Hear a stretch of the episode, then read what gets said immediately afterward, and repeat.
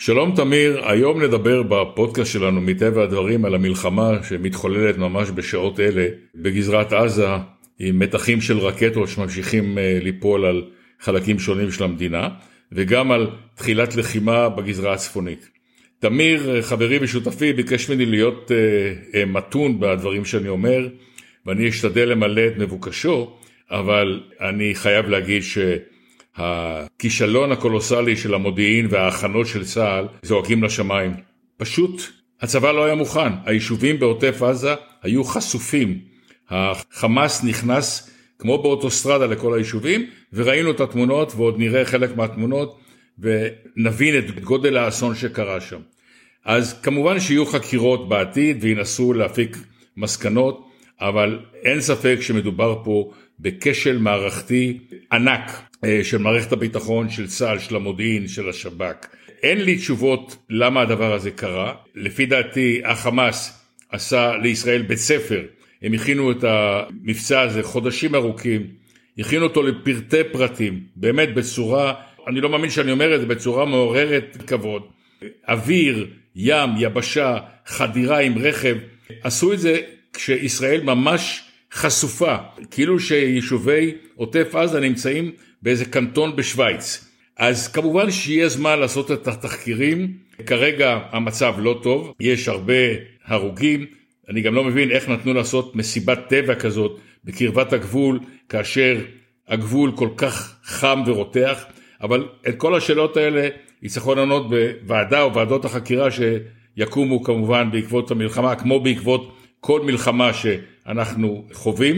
זהו, אז הבטחתי לשמור על קור רוח, ועכשיו אני מעביר את המיקרופון לתמיר. קודם כל תודה אריה, אני יודע שזה הייתה משימה קשה ומורכבת בשבילך, לאור שיחותינו בעבר, ואני קצת אוסיף עליך, לרוב אני חולק על דעות שאתה עושה, וככה אנחנו עושים פודקאסט שהוא מגוון, מרובה דעות.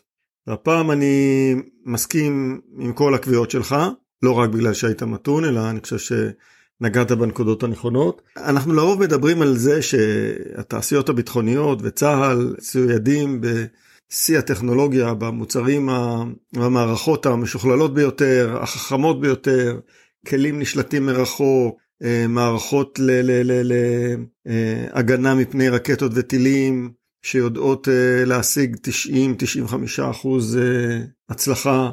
בכל הסבבים שהיה לנו בעבר, עמדנו בהישגים האלה בכבוד.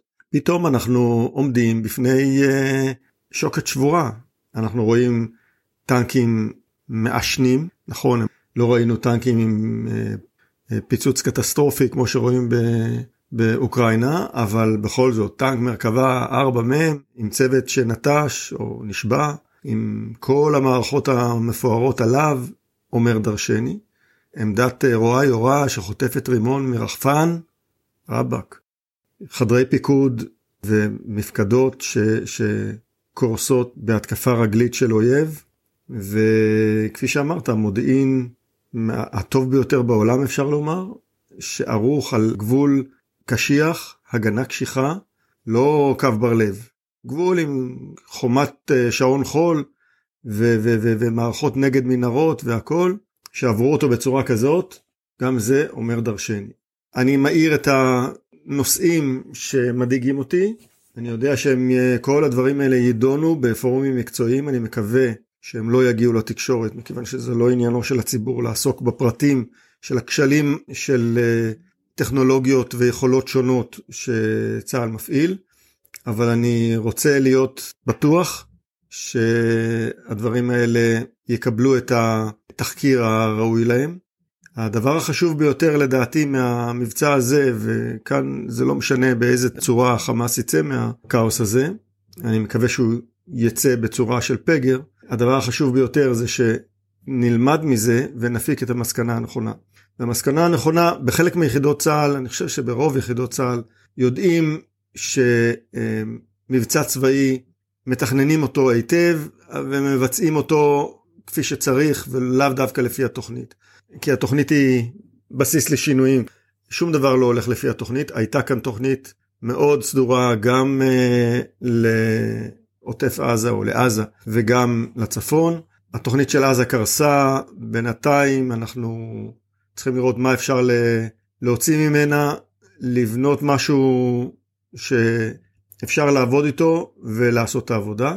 בצפון אנחנו רואים את הסימנים, את הניצנים הראשונים של פעילות טקטית, אנחנו לא יודעים לאן זה יגיע, אבל בהחלט המפקדות שעד עכשיו הוצפו במידע בכמויות בלתי נדלות, צריכות להתאפס על עצמם, להשאיר את הטיהור של השטח, שטח ישראל, ליחידות שזאת אחריותם, ולצבור כוח כאגרוף או אגרופים שיוכלו להיכנס לתוך עזה.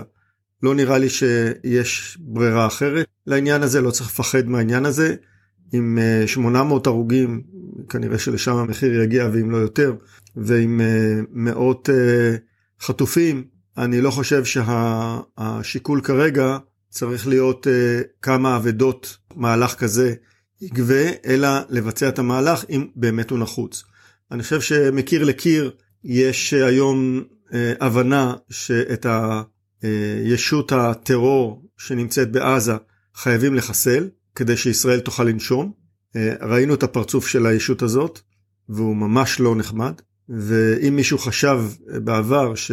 אפשר להסתדר איתם אם שופכים אליהם מספיק כסף, או נותנים להם עבודה, או נותנים להם אה, לבנות שכונות יפות ובתים ולצבור הון, זה לא עובד. זה לא עבד אף פעם, והם עבדו עלינו עם כל העניין הזה. אני חושב שעכשיו אנחנו צריכים להתעשת, לדעת שההתמכרות שלנו לחדשות ולעדכונים ולאולפנים הפתוחים, היא לא עושה לנו שום דבר טוב, להפסיק עם ההתמכרות הזאת, להתנתק קצת, כמובן להיות עם היד אצבע על הדופק, אבל להמשיך את חיינו, להתקדם ולתת לצבא לעבוד. לגבי ההנהגה ומערכת החירום הלאומית, יש כאן מערכת שפשוט לא תפקדה ולא מתפקדת. אני מקווה שמישהו ירים שם את הכפפה, כי כרגע העסק לא נראה טוב. זה לא משהו קיומי אמנם, אבל גם כאן מישהו צריך לקחת את העניינים בידיים.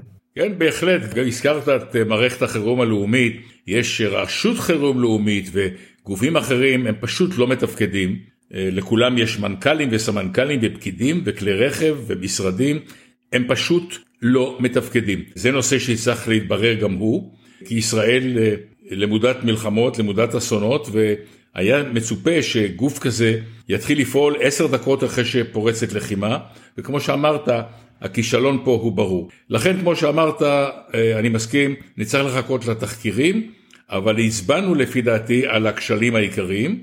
אנחנו נמשיך לעקוב אחרי הנושא הזה, ונעדכן אתכם לפי הצורך. תודה רבה, תמיר, ולהתראות.